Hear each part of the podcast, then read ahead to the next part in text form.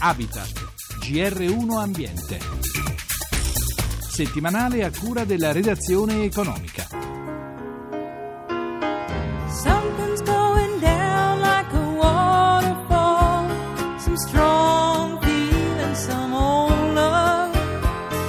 Territorio bellissimo il nostro, ma sempre più fragile. Lungo la penisola 1.260.000 edifici si trovano in zone dove ci potrebbero essere frane e alluvioni. Oltre 6.000 sono scuole e più di 500 ospedali.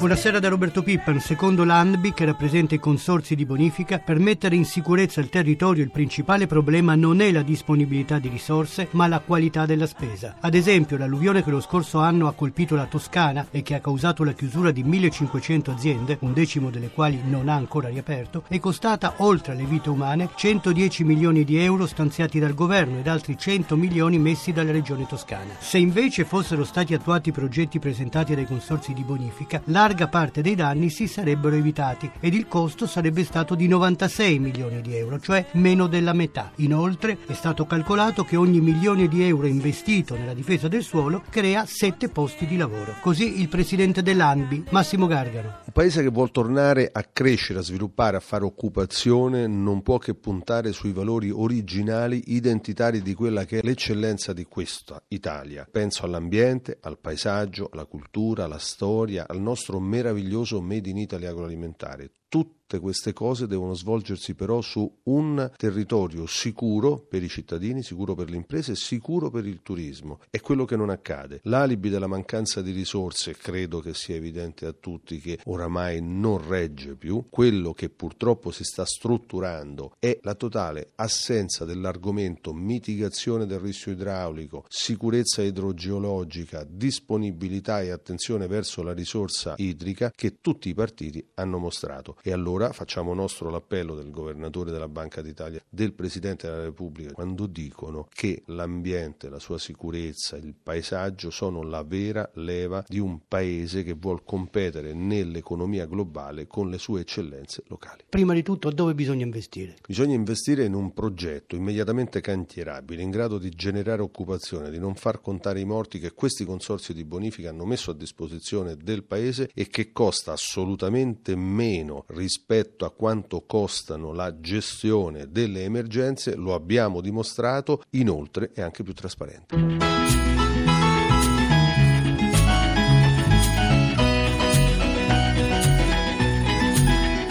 Lampadine di color verde su sfondo verde e un titolo a caratteri cubitali, 40 idee per un mondo migliore e la copertina del primo numero di Fare Ambiente Magazine, la nuova pubblicazione dell'organizzazione ambientalista guidata dal professor Vincenzo Pepe che abbiamo in linea. Innanzitutto, qual è la vostra idea di ambientalismo? Noi di Fare Ambiente siamo fuori dal coro rispetto a quell'ambientalismo ideologico, fondamentalista, tradizionale, che forse andava bene negli anni Ottanta, ma poi non ha saputo adeguarsi ad un mondo che cambiava, ad una tecnologia che si evolveva, ad un ambiente che mirava ad essere non solo conservazione della natura, ma anche valorizzazione, promozione, anche qualità della Sì, vita. al di là delle critiche su quello Eh, che hanno sì. fatto e fanno gli altri, qual è il vostro punto di vista? Quali sono Il le nostro vostre punto idee di migliori? vista è che il, il mondo ha bisogno di sviluppo sostenibile, non può negare lo sviluppo, lo sviluppo comporta un rischio, il rischio deve essere sostenibile, non esiste il rischio zero, un mero romanticismo come il rifiuto zero, tutte queste cose ci affascinano ma non creano sviluppo, lo sviluppo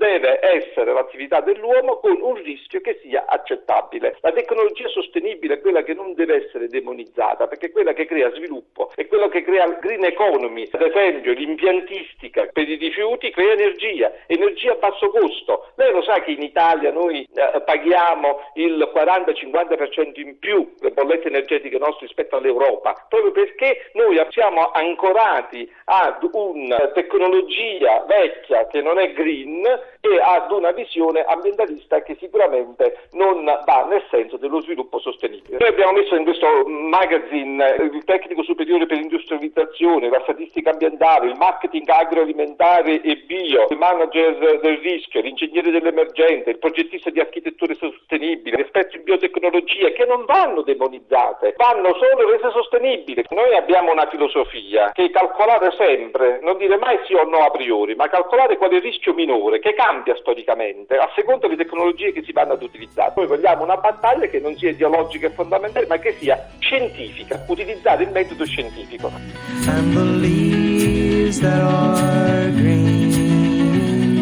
Energia sempre più pulita anche per la mobilità, la diffusione dell'auto elettrica ad emissioni zero potrebbe subire presto una significativa accelerazione grazie ad un innovativo sistema di ricarica presentato da Enel e Renault. Livio Gallo è l'amministratore delegato di Enel Distribuzione. In quanto tempo si potranno fare le ricariche dalle colonnine che voi installerete sul territorio? È una stazione di ricarica che consente in 30 minuti la ricarica dell'85% della batteria, quindi abilita l'auto, questa nuova soluzione elettrica, ad uscire dalla città. Contestualmente alla diffusione del sistema di ricarica ci sarà anche un numero di auto elettriche a disposizione sul mercato, occorre comunque avere un contratto di fornitura di energia elettrica che tutti hanno, il contatore elettronico all'interno poi della colonnina che è la parte intelligente della colonnina elettrica o manderà sulla bolletta elettrica il quanto è stato consumato o può essere comunque pagata la ricarica attraverso una carta elettronica o una carta di credito. Ma dove troveranno queste ricariche?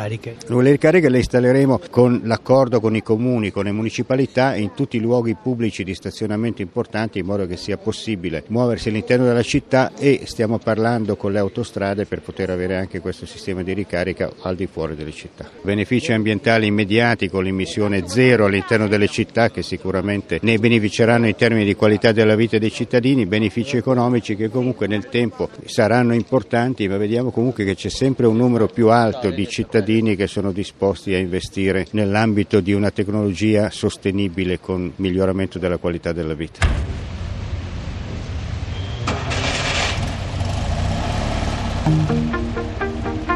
Le auto elettriche però sono ancora un po' care, si va dai 7.900 euro del veicolo più piccolo ai 21.600 per un'auto del segmento B e poi ancora di più. Però dovrebbero arrivare degli incentivi. Quanto faranno risparmiare? Jacques Bosquet, presidente di Renault Italia. Sta per partire il primo programma di incentivazione sulle vetture a tecnologie alternative in Italia, ci sarà dal mese di marzo, un bonus all'acquisto di 20% del prezzo della macchina. Secondo voi questo è un mercato destinato a restare un mercato di nicchia oppure che in un futuro non molto lontano potrebbe produrre dei grandi numeri? Troppo presto per dirlo, noi abbiamo ipotizzato un 10% del mercato entro 10 anni, bisogna lasciare il tempo alle nuove tecnologie di trovare lo spazio, di trovare l'interesse all'interno del pubblico. Tra alcuni anni avremo naturalmente delle batterie con autonomia molto più ampia di oggi, quindi ben oltre 200-300 km e sul fronte dell'economicità, più va avanti il volume, più si fanno economie di scala e più si abbassano i costi, vale per le auto, vale per altri prodotti. Posto a tavola che c'è un amico in più. Concludiamo con un tocco di dolcezza. Il consorzio che rappresenta i produttori del prosciutto di Parma sta per festeggiare i suoi primi 50 anni di vita, 50 anni di storia di uno dei gioielli del Made in Italy, fortemente legato al territorio, al suo microclima e alle tradizioni e che vede aumentare le esportazioni in tutto il mondo. In linea il direttore del consorzio, Stefano Fanti.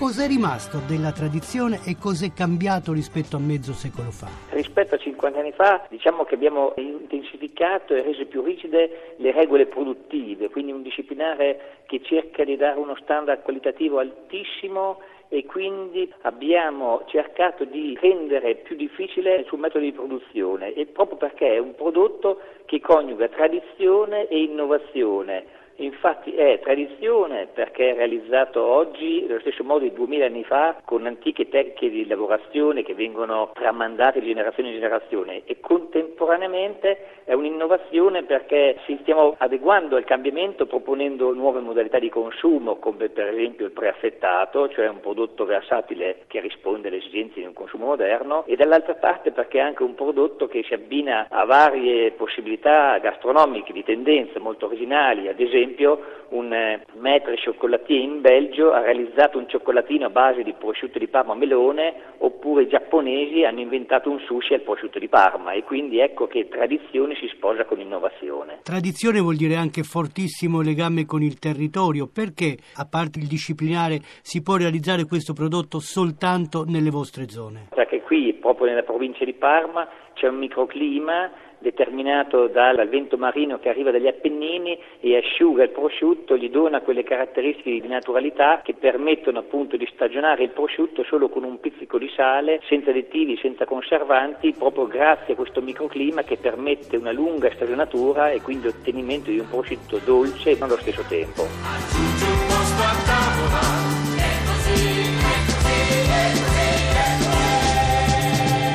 Per oggi la nostra trasmissione termina qui. Da Roberto Pippan e in regia da Francesca Librandi l'augurio di una buona serata. A risentirci venerdì prossimo.